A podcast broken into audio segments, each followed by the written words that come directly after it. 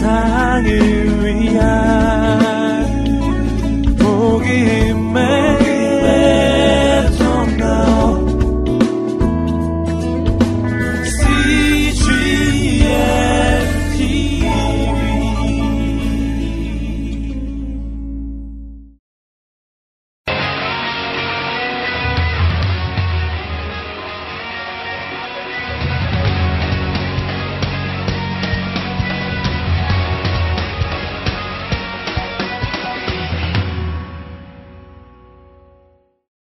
시대로 온 구약.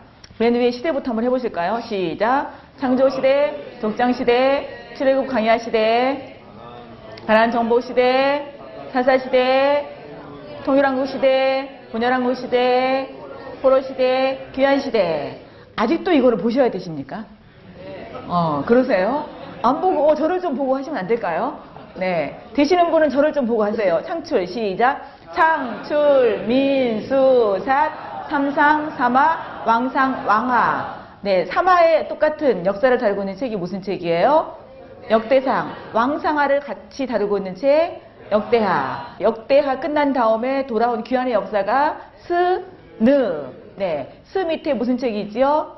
레가 있고요. 네, 에스라가 아니라 에스, 더. 브라더 미싱. 기억나시지요? 네, 스는 에, 에스, 더. 욥기는 어디 밑에 있지요? 장세기 밑에. 시편은요, 저거 안 보고 저 좀 보고 하세요. 네, 사무엘하 밑에 다윗이 섰으니까 사무엘하 역대상 밑에. 아잠전은요, 예, 통일왕국이니까 열왕기 상. 오늘 이제 이 부분을 배우게 될 것입니다. 선지서는 그때 가서 하기로 하고요. 오늘 통일왕국 시대 또 중에서 분열왕국으로 가는 이 내용들을 하겠습니다. 지리로 본 구약. 창세기 어디로 끝나지요? 어디로 들어가는 걸로 끝이 나요? 애굽으로. 네. 출애굽기는요, 어디로 와서 끝이 나지요? 시내산. 레위기는 어디서 있는 거지요? 네, 시내산에서 레위기 있고, 그 다음 민수기는 어디 앞에서 끝나요? 모압 평지에서 끝이 납니다. 여호수아는 가나안 땅을 정복하고 어디까지? 뭐하는 데까지? 분배하는 데까지 끝나고, 여호수아 시대가 끝난 다음에 사사시대 몇 년간요? 360여 년간. 사이클이 몇 번 돌아가지요? 7번 돌아가요. 근데 역사에서 배워요, 안 배워요? 이스라엘 백성들이 7번이나 돌아간 역사 속에서 배웠어요, 안 배웠어요? 안 배웠어요. 못 배웠어요. 그래서 이 사사기의 평가, 그 시대에 왕이 없었으므로 사람들이 자기 소견에 옳은 대로 행하였더라. 이것은 무엇대로 행하였더라? 인의대로 살았더라. 360년의 평가가 그겁니다. 그래서 마지막 사사겸 제사장을 하나님께서 보내주셨지요. 그게 누구예요? 사무엘. 그래서 사무엘 상에서는 누구와 누구를 다루고 있습니까? 사울. 사무엘과 사울. 그 다음에 사울왕 다음에 무슨 왕이요? 다윗 왕은 무슨 책에 기록되어 있어요? 사무엘 하와 역대 상에 기록되어 있습니다. 이제 솔로몬은 무슨 책에 기록되어 있을까요? 열왕기 상과 역대 하 앞부분에 기록이 되어 있습니다. 그래서 오늘 열왕기 하, 솔로몬부터 분열왕국 중간까지 나가겠습니다. 그래서 북왕 어느 나라에 의해서 멸망했어요? 아수로. 몇 년에요? 722년에. 남왕국은요, 남왕국 유다는 586년에 어느 나라에 의해서? 바벨론에 의해서. 여기 고시생들에게 부탁해요. 고시 공부만 하지 마시고, 네, 이거 연도하고 나라는 좀 외워주세요. 북왕국 어느 나라에서 멸망했다고요? 아수르. 몇 년? 722년. 남왕국 586년. 몇 년이요? 네, 바벨론. 바벨론에 의해서. 그리고 바벨론 70년이 참에 다시 어떻게 합니까? 귀환하지요. 귀환한 역사가 에스라, 니헤미야. 그 시대에 페르시아에서 왕비가 되었던 사건. 그게 바로 에스더입니다. 이렇게 지리로 보았고요. 이제 우리가 오늘 잠언에 대한 내용, 여러 가지 내용들이 굉장히 많이 있어요. 잠언의 핵심 단어가 무엇이었죠? 지혜. 그러면 지혜는 어떻게 얻는 거예요? 잠언에 의하면.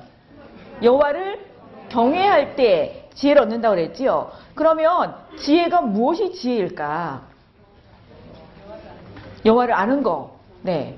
지혜라는 의미는 무슨 의미가 있을까? 쉽게 말하면요, 우리가 일상생활 속에서 많은 일들이 일어나고 있잖아요. 근데 그 일들이 일어났을 때에 우리가 어떻게 사는 것이 정말 하나님 앞에 올바른 삶일까? 그 지식을 주고 있는 것이 바로 지혜라고 할 수 있어요. 다른 말로 하면 우리가 지엽적인 지식들이 많이 있잖아요. 그 지식들을 사용할 수 있는 능력, 그것이 바로 지혜라고 할 수가 있겠습니다. 그래서 공부를 아무리 많이 했어도 지혜가 없는 사람이 있을 수가 있어요. 그러나 학교 공부를 많이 하지 않았다 할지라도 지혜가 있는 사람이 있습니다. 누가 지혜가 있는 사람이라고요? 어떻게 하는 사람이? 여호와를 경외하는 것이 바로 지혜의 근본이라고 말을 했습니다. 그러면 이게 문제가 이게 되죠. 무엇이 여호와를 경외하는 것인데? 이거 말은 잘하고 있어요. 여호와를 경외하는 것이 지혜의 근본이래. 그럼 무엇이 여호와를 경외하는지를 잘 알아야지만이 우리가 여호와를 경외하고 있는지 안 하고 있는지를 알 수가 있겠습니다. 여호와를 경외하는 게 뭐냐? 오늘 207쪽에 보시면 잠언 1장에서 5장 그 단락에 세 번째 줄에 보시니까 두려운 공포심 같은 것이 아니고 하나님의 부터 읽겠습니다. 시작. 하나님의 전지전능하신 속성 앞에 자신의 모든 것을 내려놓는 마음을 말을 합니다. 누구 앞에 내려놓는 것이라고요? 하나님 앞에. 자신의 모든 것이라는 것은 두 자로 말하면 무엇을 내려놓는 것일까요? 그렇습니다. 인위를 내려놓는 마음, 그 마음이 바로 여호와를 경외하는 것이라는 거예요. 그렇다면 지금 현재 내가 여호와를 경외하고 있는가? 그것들을 한번 판단할 수 있겠지요. 하나님이 전지전능하시기 때문에 내가 가지고 있는 생각, 내가 가지고 있는 계획, 그것들을 내려놓는 거예요. 그렇다면 지금 나는 현재 여호와를 경외하고 있는 것입니다. 근데 여기 보니까 자신의 모든 것을 내려놓는 마음이라고 표현을 하고 있네요. 그럼 잠언에서 마음의 중요성을 설명을 하고 있습니다. 왜 마음의 중요성을 설명하고 있을까? 사람이 마음이 바뀔 때에 생각이 바뀌게 되어져요. 생각이 바뀔 때에 자기 말이 변화가 됩니다. 말이 변할 때에 자기 삶이 변화가 되어집니다. 그래서 우리의 마음 바뀌는 것이 굉장히 중요하거든요. 그래서 마음의 중요성을 여러 군데서 말씀을 하고 있습니다. 근데 여기서 다 찾아볼 수가 없기 때문에 대표적인 몇 구절만 찾아보겠습니다. 여기 보이는 잠언 4장 23절 한번 읽어보실까요? 시작. 모든 지킬 만한 것 중에 더욱 내 마음을 지키라. 생명의 근원이 이에서 남이니라. 지킬 것들이 많이 있습니다. 근데 지킬 것 중에서 우리에게 지키라고 하신 것이 무엇을 지키라고 말씀하고 계세요? 마음을 지키라고 말씀하고 계세요. 왜요? 왜 마음을 지키래요? 생명의 근원이 이 마음 속에서 나기 때문에. 그럼 여러분들은 지금 마음을 잘 지키고 있는가? 그것들을 한번 점검해 보시겠습니까? 다른 외적인 거, 뭐 교통법구, 뭐 이렇게 이 우리 우리나라가 말하고 있는 법도, 이런 것들은 잘 지키고 있는데 과연 내 마음을 지키고 있는가? 그것들을 한번 점검해 보셨으면 좋겠습니다. 내 마음을 지킬 때에 우리가 초점을 하나님께 맞출 수가 있게 되어서요. 아까 제가 이 동네에 물어봤습니다. 지금 잘 되고 있냐고. 그랬더니 인이 신이 잘 되고 있대요. 인이 뚝, 신이 고우를 잘 하고 있대요. 근데 문제는 신이의 내용이 뭔지를 모르겠다는 거예요. 그래서 사지선다로 신이가 뭐뭐뭐뭐다 라고 물어보면 이거다라고 그걸 말을 할 수 있겠대요. 근데 무엇인지는 잘 모르겠다고. 네, 그렇게 설명하는 젊은이가 있었습니다. 왜냐하면 믿은 지 얼마 안 되면 이것을 잘 모를 수 있어요. 네. 근데 이제 우리가 계속 성경을 읽다 보면 아, 이것이 신이구나. 그것을 스스로 아실 수 있게 될 것입니다. 또 마음에 대해서 이렇게 설명하고 있어요. 같이 한번 읽어보실까요? 시작. 인자와 진리가 내게서 떠나지 말게 하고 그것을 내 목에 매며 내 마음판에 새기라. 네, 진리를 떠나지 말게 하고 그것을 어디에 새기라고요? 마음판에 새기래요. 여기에 새기라고 하지 않고 뭘? 지식으로 새기라고 하지 않고 마음판에 새기라고 말씀을 하고 있습니다. 여러분들이 지금 마음판에 새긴 말씀이 얼마나 될까? 한번 세어보시겠습니까? 읽기는 읽었는데 과연 마음판에 새긴 이 말씀들이 얼마나 될까? 세워지십니까? 몇 개나 되시는지. 왜 마음판에 새기라고 그랬을까? 마음판에 새긴 것만이 내 삶 속에서 생각이 나고 내 삶 속에서 실천을 할 수가 있기 때문에 그렇습니다. 지금까지 안 새겼다면 괜찮아요. 아직도 굉장히 오랫동안 남아 있습니다. 그래서 이번 주에 생활숙제 하나 드릴게요. 이번 주에 성경을 읽으시면서 하루에 한 가지씩 마음판에 새겼으면 좋겠는데요. 그거 어려우시다. 그러면 한 주에 하나 이상은 반드시 새기고 오셔야 돼요. 마음을 하나님께로 향한 사람에게 중요한 것이 있습니다. 성경은 재물 사용에 대해서 굉장히 많은 말을 하고 있어요. 돈에 대해서 굉장히 많은 말을 하고 있습니다. 여기 우리 결혼해야 될 자매들이 많이 있습니다. 그러면 우리 자매나 형제나 결혼 배우자를 놓고 기도를 하지요. 어떤 자매가 이런 기도를 했습니다. 하나님, 저는요 돈이 좀 많은 남자였으면 좋겠어요. 예, 끄덕끄덕 하고 있어요. 네, 나도 그렇다는 거지요. 네, 근데요 돈만 많으면 뭐 하겠어요. 좀 사람다운 사람이었으면 좋겠어요. 그럼 이 두 가지를 합치잖아요. 그럼 무엇인지 아세요? 돈 사람이 되는 거예요. 네, 이렇게 돈 사람을 구하면 안 된다는 것을 오늘 잠언이 말을 해주고 있습니다. 이 재물 사용에 대해서 말씀을 해주고 있습니다. 같이 읽어보실까요? 시작. 네 손이 선을 베풀 힘이 있거든 마땅히 받을 자에게 베푸기를 아끼지 말며. 아멘. 여기 보니까 지금 마땅히 베풀 자, 마땅히 베풀기를 아끼지 말라고 그랬습니다. 누구에게 마땅히 베풀기를 아끼지 말아야 되는 거 하면 일단 나에게 도움을 요청하는 사람. 근데 우리는 나에게 도움을 요청하는 사람들을 머릿속으로 계산을 해요. 저 사람이 일을 안 하니까 저렇게 가난하잖아. 근데 내가 저 사람을 도와줘야 돼? 이거 지금 누구의 머리를 돌리고 있는 거지요? 내 머리를 돌리고 있는 거예요. 일하고 안 하고는 누구의 책임인 거예요? 그 사람의 책임인 거예요. 근데 현재 나에게 와서 도와달라. 그러면 베풀기를 아끼지 말라는 것입니다. 근데 우리가 어느 상황에 있을 때 베풀려고 그런가 하면 내 손이 선을 베풀 힘이 있거든. 하나님께서 이미 주신 것으로 베풀려고 그러지 주시지 않은 것 가지고 베풀려고 하지 않는다는 사실이지요. 근데 생각해 보세요. 하나님이 우리에게 주신 것이 많이 있습니다. 그것을 가지고 베풀기를 우리들에게 요청을 하고 있습니다. 근데 베푸는 것을 하나님께서는 어떻게 간주를 해주시는가 하면 같이 한번 읽어보실까요? 시작. 가난한 자를 불쌍히 여기는 것은 여호와께 구워드리는 것이니 그의 선행을 그에게 갚아주시리라. 아멘. 여기 보니까 가난한 자들 불쌍히 여긴다. 그런 말은 베풀어 주는 것은 누구께 구워주는 거라고요? 하나님께 구워주는 것이라는 거예요. 지금까지 한번 삶을 생각해 보시겠습니까? 과연 나는 하나님께 많이 구워준 사람인가? 아니면 그렇지 못한가? 여기서 하나님께 구워주는 것을 구워줬으니까 하나님께서 어떻게 하시겠다고 약속을 하셨지요? 그의 선행을 갚아주신대요. 근데 우리는 하나님께 구워줄 때에 갚아줄 것을 요청하고 구워주는 것이 아니라 나에게 이미 주셨기 때문에 감사해서 그걸로 구워줄 수가 있는 거예요. 그러니까 갚아주고 안 갚아주고는 누구의 권한 속에 있는 겁니까? 하나님의 권한 속에 있는 거예요. 근데 우리는 이렇게 계산을 하기를 좋아해요. 그래서 하나님, 내가 이렇게 하나님께 구워드렸잖아요. 이만큼 구워드렸잖아요. 그러니까 하나님은 나한테 2배로 갚으셔야 돼요. 이런 심정으로 하신다면 아직도 하나님을 잘 모르시는 거예요. 그런 심정이 들 때 하나님, 제가요 계산하지 않고요 하나님께 나에게 주신 거 있잖아요. 재능, 또 은사, 또 시간, 내 마음속에 주신 마음들, 그리고 때로는 돈, 그리고 때로는 시간, 이런 거 하나님 필요한 사람에게 줄 수 있도록 도와주세요. 그래서 요즘은 안 믿는 사람도 무슨 기부 많이 하지요? 재능 기부 많이 하잖아요. 재능도 그 사람이 기부하는 만큼 그것은 돈이나 마찬가지인 거예요. 그 사람이 그 시간에 다른 데 갔으면 그게 돈이거든요. 그래서 안 믿는 사람들이 이렇게 하고 있는데 하나님께서 믿는 우리들에게 가난한 자들을 좀 불쌍히 여겨라. 마음이 가난한 자 있습니다. 돈이 없어서 가난한 자들이 있습니다. 그런 사람들을 하나님께서 주신 것으로 나눠주면서 하나님께 많이 많이 꺼질 수 있는 저와 여러분 되셨으면 참 좋겠습니다. 아멘. 네. 하나님께서 그것을 갚아주시라 약속을 하셨고요. 이제 우리가 재물 모으는데 이렇게 모으는 사람이 있을 수 있습니다. 같이 한번 읽어보실까요? 시작. 속이는 말로 재물을 모으는 것은 죽음을 구하는 것이라 곧 불려다니는 안개니라.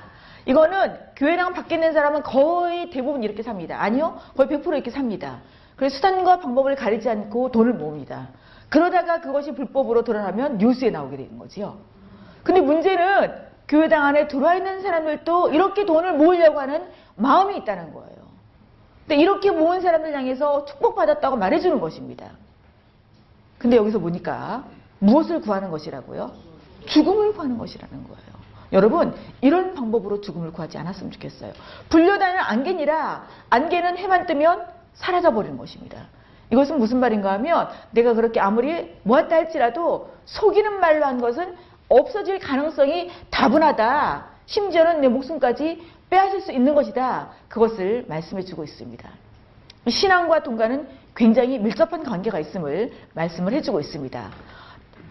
한 걸음 더 나가서 더 심각하게 말을 해주고 있습니다. 같이 한번 읽어보실까요? 시작. 내가 어찌 험한 것에 주목하겠느냐? 정령이 재물은 스스로 날개를 내어 하늘을 나는 독수리처럼 날아가리라. 재물에 뭐가 달렸대요? 날개가 달렸대요. 그 날아가 버린다는 거예요. 날아가 버리면 내가 잡을 수가 없다는 것입니다. 근데 새 중에서 독수리라고 비유를 하고 있어요. 새 중에서 가장 높이 나는 새가 바로 독수리입니다. 태양을 향해서 곧바로 올라갈 수 있는 새가 바로 독수리입니다. 그러니까 가장 멀리 내가 잡을 수 없이 빨리 날아가 버리는 것이 바로 재물이라는 거예요. 근데 이 재물을 독수리라고 비유했고 또 무슨 단어를 써서 비유했는가 하면 허무한 것이다 라고 비유를 하고 있어요. 여러분, 이 허무한 것에 초점을 맞추겠습니까? 아니면 영원한 것에 초점을 맞추시겠습니까? 허무한 것에 맞추는 것은 어느 쪽으로 사는 삶일까요? 인위로 사는 삶이에요. 영원한 것에 맞추는 삶은요, 신의에 맞추는 것이라는 것이지요. 이 재물은 내가 하나님 앞에 올바로 섰을 때에 하나님께서 나에게 그냥 주시는 것이 재물이에요. 그래서 재물을 모으기보다는, 재물을 모으려고 초점을 맞추기보다는 내가 어떻게 하나님께 올바로 살 것인가, 거기에 초점을 맞추는 것이 굉장히 중요하다는 사실을 여기서 알려주고 있습니다. 근데 이렇게 우리가 하나님 앞에서 올바로 살아갈 때에 굉장히 중요한 것이 있어요. 잠언은 특별히 말에 대해서 많은 말들을 하고 있습니다. 이 말이 어떤 관계에서 중요한가 하면 대인관계에서 굉장히 중요해요. 그래서 이 말로 사람을 죽이기도 하고 말로 사람을 살리기도 하는 것이지요. 그런 거 경험해 보셨어요? 다른 사람이 말로 나를 죽인 경험. 그래서 막 상처받아서 거의 죽을 지경에 처했던 경험들 있으십니까? 네. 그러면 나는 다른 사람에게 이렇게 말로 죽인 경험은 혹시 없으십니까? 네, 있지요. 네. 그런데 그 말에 대해서 오늘 붙잡을 수 있는 것들을 우리가 붙잡았으면 좋겠어요. 내 삶의 원리로. 같이 한번 읽어보실까요? 시작. 말이 많으면 허물을 면하기 어려우나 그 입술을 제어하는 자는 지혜가 있느니라.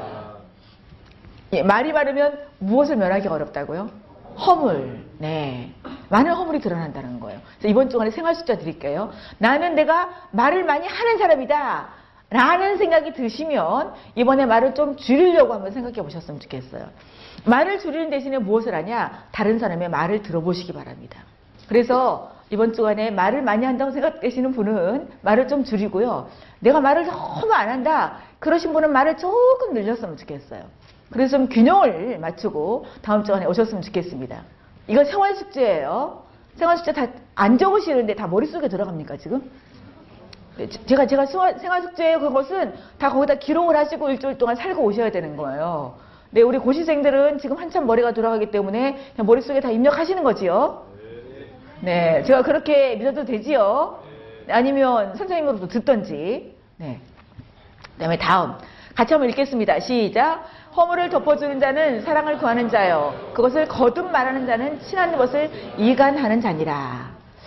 그러니까 우리가 살다 보면 다른 사람의 허물들, 다른 사람의 약점들이 굉장히 많이 들리지요. 안 들리는 사람이 있습니까? 한번 도리도리 한번 해보실까요? 안 들리시는 분. 네, 도리도리 안 하세요. 그러면 다른 사람의 허물을 참 많이 듣는다는 거예요. 그러면 이 허물에 대해서 두 가지 반응을 할 수가 있습니다. 한 가지 반응은 이 허물을 다른 사람에게 전달하는 반응이 있고요. 한 가지 반응은 이 잠언 말씀처럼 허물을 덮어주는 거예요. 덮어준다는 것은 더 이상 내가 그 허물의 내용을 다른 사람에게 전달하지 않는다는 것입니다. 근데 이렇게 전달하면 친한 것을 어떻게 하는 행위라고요? 이간하는 행위라는 거예요. 그 사람과 다른 사람과 또 이렇게 완전히 사이를 벌려놓는 것이라는 거예요. 한번 내 삶을 점검해 보시겠습니까? 나는 이렇게 친한 것을, 허물을 발설함으로 인해서 이간시킨 그런 경험들 없는가.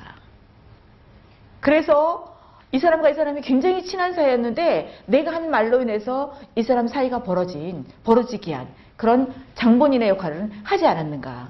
한번 점검해 보시면서요. 우리가 대인관계를 하고 살아가는 사람이라면 다 이런 경험도 있을 거예요. 그래서 이번 주에 한 가지 생활 숙제를 더 드리겠습니다. 다른 사람의 허물이 들렸어요. 근데 다른 날 같으면 아무 생각 없이 아무 걔가 그랬대 라고 바로 전달을 했습니다. 아니면 2, 3일 있다가 전달을 했던지. 그러나 이번 주에는 그 말이 들렸을 때에 이 말씀이 생각나서 그래, 내가 그 사람의 허물을 한번 덮어주자 라고 좀 참고 그 말을 전달하지 않는 그런 기쁨을 누리셨으면 좋겠어요. 이것도 생활 숙제예요. 네. 그러면 누구도 내 허물을 덮어주는 그런 일들이 생길까요? 내 허물을 들었던 다른 사람도 내 허물을 덮어주는 일들이 생기겠지요. 그러면 공동체가 굉장히 화기애애해집니다. 그리고 끈끈해집니다. 그러면 허물을 덮어주는 대신에 무엇을 해야 될까? 그 사람의 칭찬을 해주는 거예요. 칭찬을 하려면 상대방을 잘 관찰을 하셔야 됩니다. 관찰하면 칭찬거리가 반드시 있어요. 근데 우리는 칭찬을 말하려고 하는 것이 아니라 그 사람이 허물을 자꾸 말하려고 하는 그런 악한 본성이 있습니다. 그러니까 칭찬은 그 사람이 잘했을 때에 곧바로 해주는 게 칭찬이에요. 저한테 칭찬 한번 해주시겠습니까? 무슨 말로 칭찬할 수 있겠어요? 네? 한 사람 손 들고. 네. 동안이십니다. 네, 동안이시래요. 네. 네, 저도 그렇게 생각을 해요. 네. 네, 동안이십니다. 이건 1단계 칭찬이에요. 1단계 칭찬. 2단계 칭찬. 2단계 칭찬은 어디까지 나가는가 하면 내 감정, 내 느낌까지 같이 나가는 거예요. 그러면 다시 한번 숙제를 드릴까요?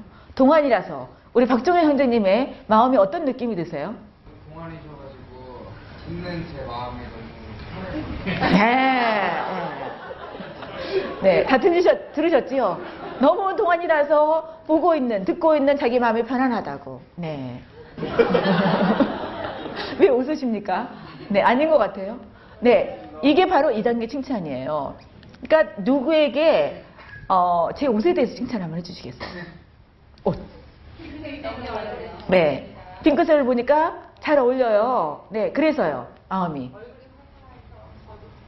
네, 이렇게 하시는 거예요. 이 핑크색을 입으니까 얼굴이 화사하게 보여서 내 마음도 밝아집니다. 내 마음도 밝아집니다. 이게 2단계 칭찬 내용이에요.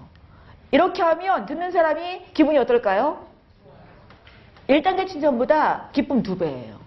이번에 또 생활 숙제 2단계 칭찬까지 하고 오세요. 숙제가 막 나가네요. 이게 왜냐하면 잠언이 신이로 하는 무슨 길이라고 그랬지요? 지름길이라고 그랬어요. 그래서 우리가 잠언 배울 때에 이런 내용들을 많이 가지고 우리 생활 속에서 실천할 필요가 있습니다. 특별히 우리 고시생들은 같이 살잖아요. 같이 사는 게 아니라 같이 공부하잖아요. 같이 공부하시죠. 그렇기 때문에 매일 만나잖아요. 그래서 2단계 칭찬을 해줄 수 있는 아주 좋은 기회가 되실 거예요. 그래서 2단계 칭찬 해주고 난 다음에 기분이 어떠냐고 물어주세요. 기분 그렇게 썩 안 좋은데 그럼 다시 해주세요. 서로가 서로에게 2단계 칭찬해주는 훈련 대상자가 되어주시는 거예요. 그리고 평민들도 만나시는 그런 그 관계들이 있으시잖아요. 그런 관계들에게 2단계 칭찬 해주고 이번 한 주간 동안 해주고 오셨으면 좋겠습니다. 근데 2단계 칭찬은 그 부부지간에도 마찬가지고요, 부모 자녀지간에도 마찬가지예요. 그래서 이제 잘하는 것만 꼬투리 잡고 할 것이 아니라 이제 칭찬할 것이 무엇인지 그것을 잘 잡으시고 2단계 칭찬해주시고 그럼 가정이 천국으로 변화되는 놀라운 변화가 있을 것입니다. 아멘. 이렇게 2단계 칭찬하고 오시고요. 이제 왜 우리가 이렇게 되는가 하면 같이 읽겠습니다. 18장 21절 시작. 죽고 사는 것이 혀의 힘에 달렸나니 혀를 쓰기 좋아하는 자의 혀의 열매를 먹으리라. 죽고 사는 것이 뭐에 달려있다고요? 이 혀의 힘에 달려있다는 거예요. 이 혀를 힘이 있다고 말을 하고 있나요? 힘이 있다고. 죽이는 힘, 살리는 힘. 저는 지금 죽이고 있어요? 살리고 있어요? 살리고 있잖아요. 네. 이렇게 살리는 힘이 있다는 거예요. 근데 혀를 쓰기 좋아하는 자는 혀의 열매를 먹으리라. 죽이는 힘을 쓰는 사람은 죽이는 열매를 받을 것이고요. 살리는 힘을 쓰는 사람은 살리는 열매를 받을 것입니다. 나중에 신약에서 야고보서 기자가 이 내용을 그대로 말을 하고 있어요. 이 혀는 이 지 중에서 가장 작은 지체이다. 그런데 가장 큰 불을 일으키는 것이 바로 혀다. 사르는 불이다 라고 말을 하고 있습니다. 그래서 이번 한 주간 동안에 하나님께서 이 혀를 주셨는데 제가 살리는 말을 할 수 있는, 살리는 힘으로 사용할 수 있는 그런 혀가 되게 해주세요 라고 기도하면서 사람을 살리는 쪽에 많은 말들을 하고 오시기를 주님의 이름으로 축복합니다. 아멘. 그 대인관계가 너무 좋아지는, 저분이 전에는 저렇게 하지 않았는데 왜 나한테 이렇게 좋은 말을 해주지? 참 기분 좋다. 저 사람 앞에 가고 싶어. 그런 심정으로 살고 오셨으면 좋겠습니다. 이제 마지막으로 남자들에 대해서 얘기를 하고 있어요. 그런데 이 여인에 대해서 마지막으로 얘기를 하고 있습니다. 제가 왜 여인만 썼는가 하면 가정의 가정은 남자입니다. 여자의 머리가 남자입니다. 하나님께서 남자를 가정의 가장으로, 제사장으로 세우셨습니다. 근데 그 남자를 가정의 제사장 노릇을 하게 하는, 가장 노릇을 하게 하는 장본인이 누구냐? 바로 여인들이에요. 근데 보세요. 이런 여인이 있다는 거예요. 같이 읽어보시겠습니다. 시작. 다투며 성내는 여인과 함께 사는 것보다 광야에서 사는 것이 나으니라. 네.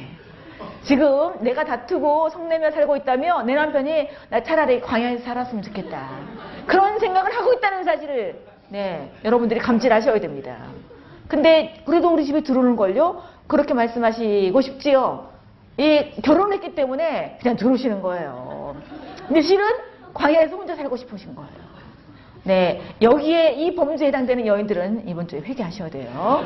회개하시고 정말 나는 내 집에 들어가고 싶다, 그런 남편이 될 수 있도록 좀 바뀌셨으면 좋겠습니다. 이렇게 바뀌면 누가 바뀌냐? 먼저 내가 바뀌면 누가 바뀔까요? 네, 남편이 바뀝니다. 남편 바꾸려고 하지 마시고요. 남편은 절대 아내의 말로 바뀌지 않습니다. 옛날에 저희 아버지가 하신 말씀이 있어요. 아버지가 친구한테 하셨대요. 내 아내가 하는 말이 맞긴 맞아. 근데 나는 내 아내 말을 안 들을 거야. 왜냐하면 내 아내가 말했기 때문에 난 안 들을 거야. 그게 그 말이 우리 아버지의 말은 아닐 거예요. 대부분의 남편들이 그렇습니다. 그래서 아내들이 누구한테 부탁을 하면 교회에 있는 교육자한테 부탁을 해요. 교회에 있는 어느 교육자한테 부탁하는지 아십니까? 여자 교육자한테 부탁을 해요. 누구한테 말을 해달라고? 자기 남편한테 말을 해달라고. 그래서 왜 뭐 집사님이 말씀하시지요. 자기 말은 안 듣는다는 거예요. 근데 전도사님이 말하면 듣는다는 거예요. 그래서 우리가 말을 합니다. 그러면요, 우리 말은 또 들어요. 그러니까 자기 여자 말은 안 들으면서 다른 여자 말은 듣는 거예요. 어쩔 수 없어요. 그러나 지혜로운 여자는 이렇게 말을 안 시키고 누가 말을 해도 남편이 듣게 말을 한다고요? 자기가 말을 해도 남편이 말을 듣게 한다는 거지요. 그 내용이 바로 이 내용이에요. 같이 읽어보실까요? 시작. 거짓되고 아름다운 것도 헛되나 오직 여호와를 경외하는 여자는 칭찬을 받을 것이다.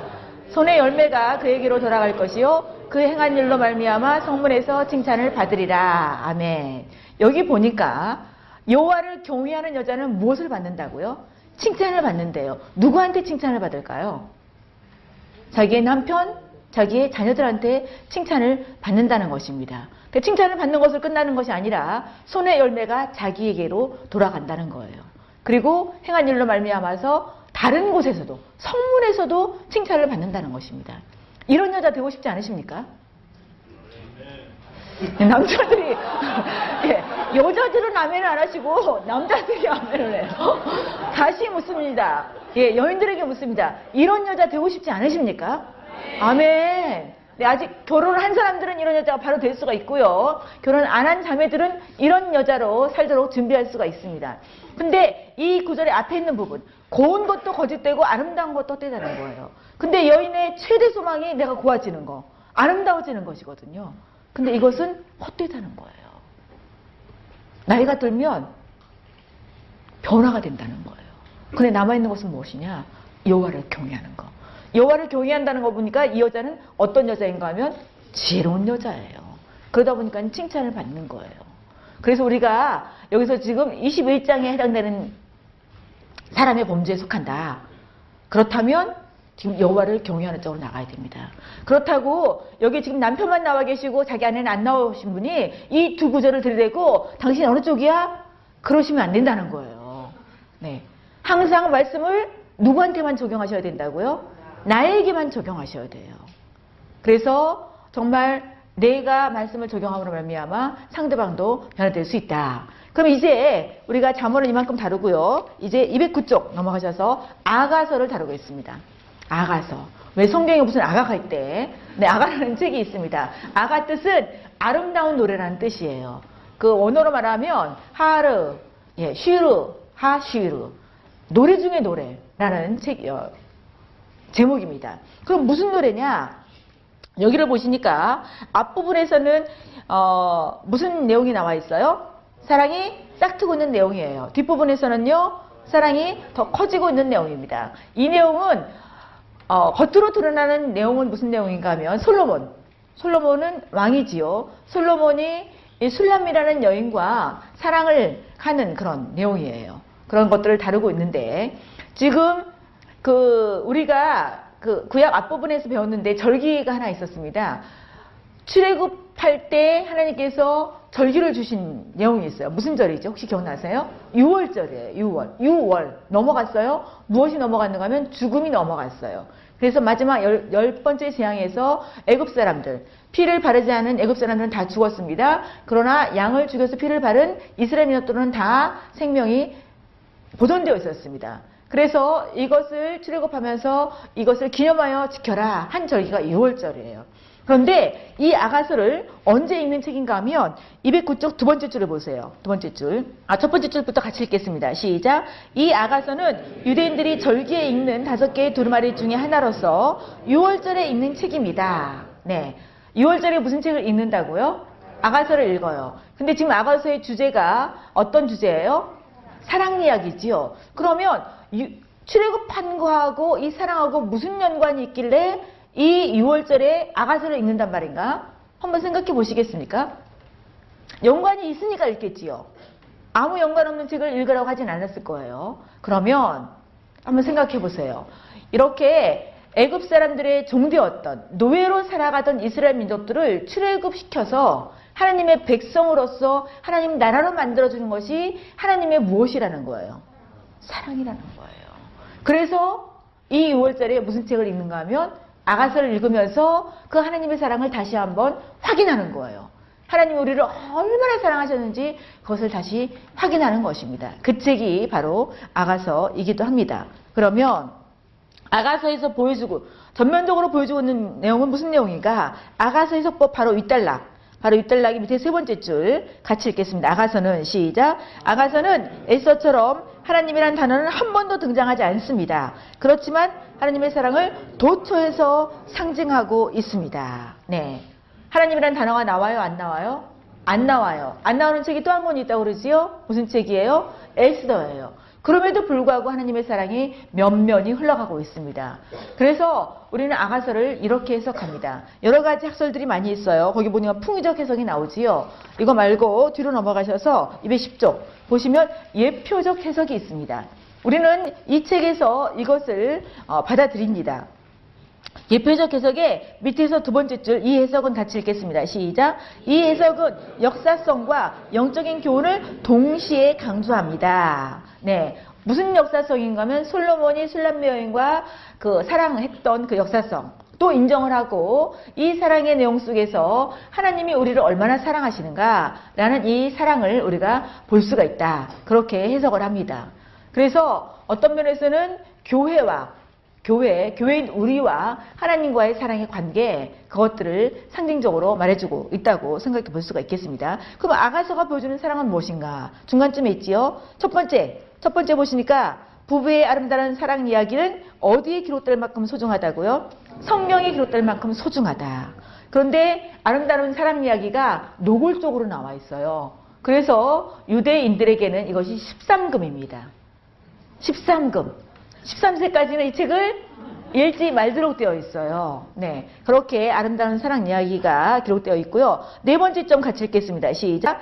작은 여우를 경계해야 한다. 진정한 사랑은 큰 것보다는 작은 것으로 허물어질 수 있다. 이렇게 아름다운 사랑 이야기가 작은 거 하나로 인해서 허물어질 수 있기 때문에 어렵습니다. 그래서 우리가 작은 것부터 굉장히 조심을 해야 된다. 함부로 말하거나 그렇게 하는 것은 삼가해야 된다. 아까 잠언 31장의 그런 지혜로운 여인처럼 그렇게 하나님을 경외함으로 살아야 된다. 그것들을 알려주고 있고요. 거기에는 기록되어 있지 않습니다만 순수한 결혼관계, 순수한 사랑의 관계, 결혼관계는 교회와 하나님과의 그런 사랑을 보여줄 수 있는 것이다 라는 것을 말을 해주고 있습니다. 그래서 하나님께서 이 가정이라는 조직, 가정이라는 공동체를 마련해 주신 거거든요. 하나님께서 만들어 주신 거예요. 그러면 이 가정에서 우리가 무엇을 경험하냐? 하나님 나라를 경험하라는 것이에요. 그래서 우리 목사님은 결혼할 때 주례사가 어느 가정이나 똑같습니다. 근데 주례사의 내용 속에 이런 내용이 들어가요.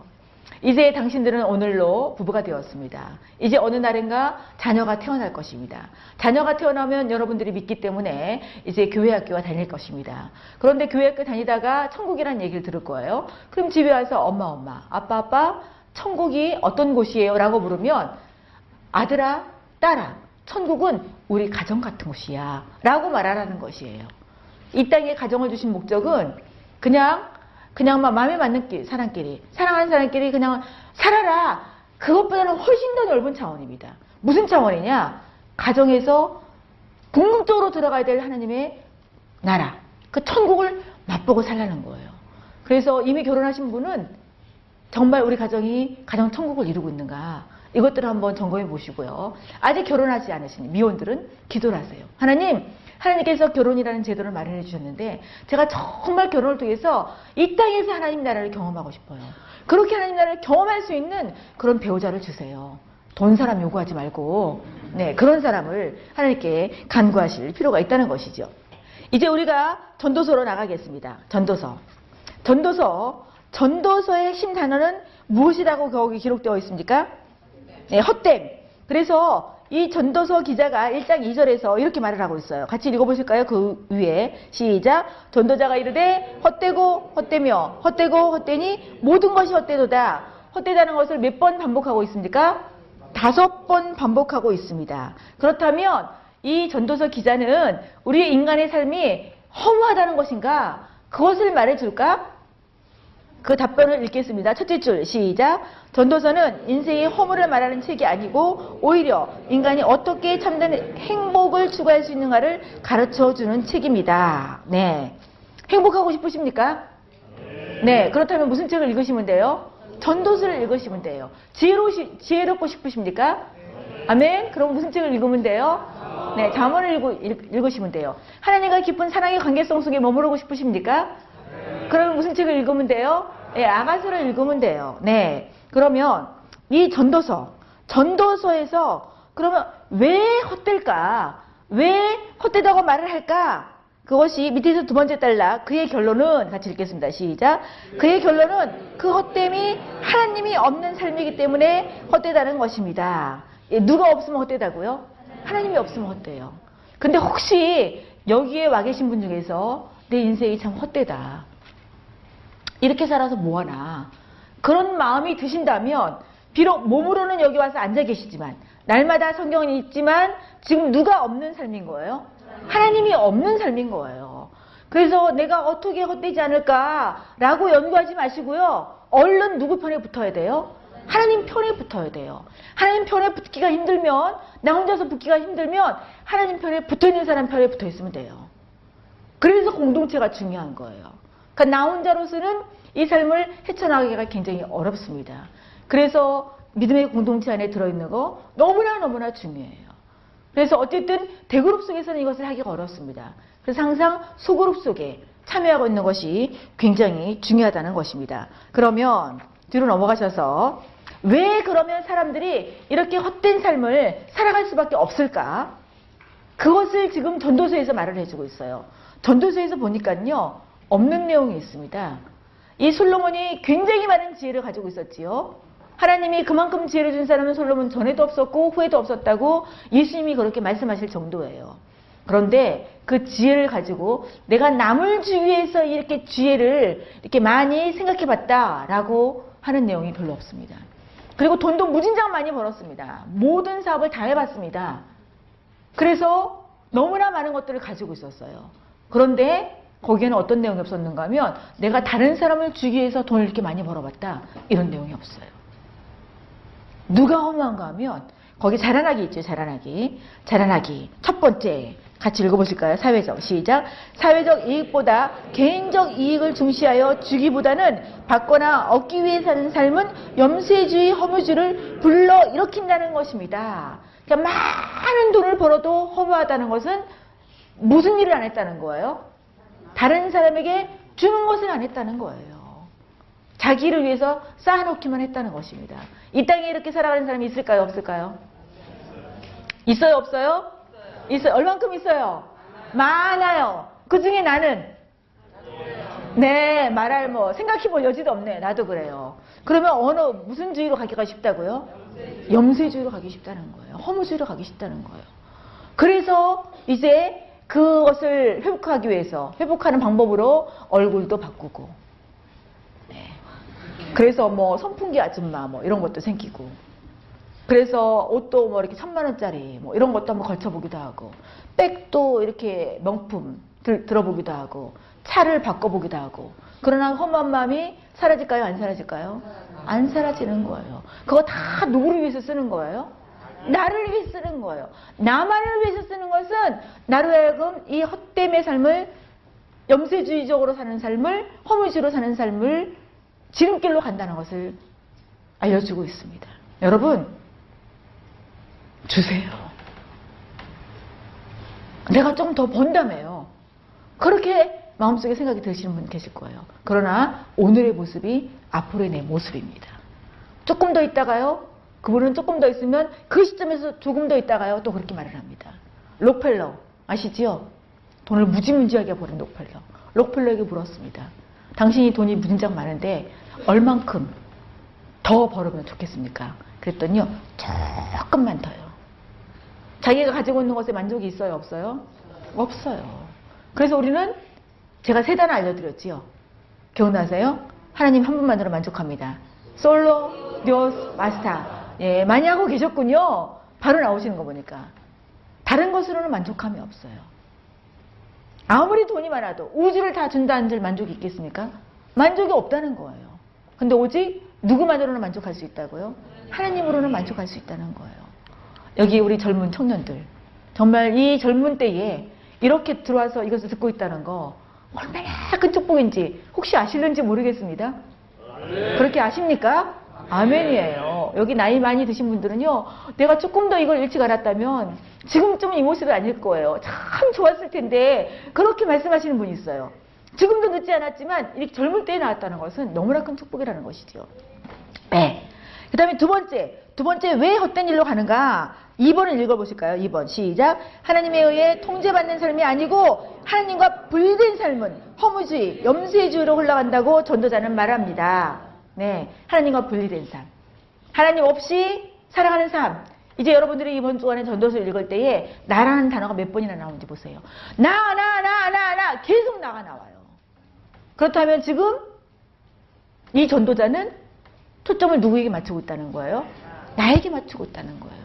나에게 맞추다 보니까 헛되다라고 말을 할 수밖에 없다는 것입니다. 세 번째, 또 이런 삶을 살아갈 때에 우리가 허무하다고 느낄 수가 있습니다. 세 번째, 시작. 전도자는 인간의 삶이 죽음으로 끝난다는 생각에서 벗어나지 못하고 죽음 전후로 생각하지 못하는 삶은 염세주의, 허무주의로 흘러간다는 것입니다. 이 땅에서 삶이 다지, 죽은 다음에 무슨 삶이 있어? 죽은 다음에 내가 어떻게 알아? 이런 생각이 들면 나로 하여금 허무주의, 염세주의로 가게 한다는 것이지요. 그럼 이것을 극복할 수 있는 방법, 그것은 뭐냐? 우리 믿는 사람에게는, 예수님을 영접한 사람에게는 영생이 있습니다. 지금 우리가 영생에 들어가 있고요, 앞으로 이 땅에서 호흡이 마치는 날 궁극적인 영생에 들어가게 될 것입니다. 그래서 영생의 소망을 가지고 살아간다면 우리 이 땅에서 더 이상 허무주의로 살아가지 않는다는 것이지요. 혹시 이 3가지에 몇 포인트나 걸리십니까?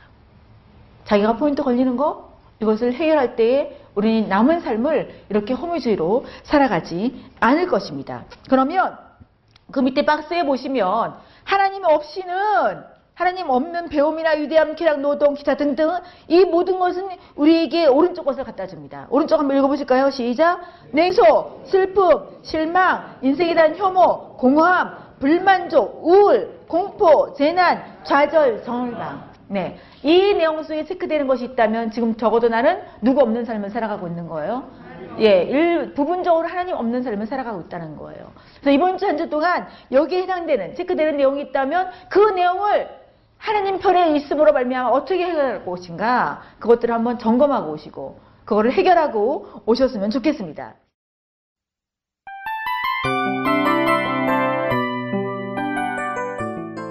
이 프로그램은 청취자 여러분의 소중한 후원으로 제작됩니다.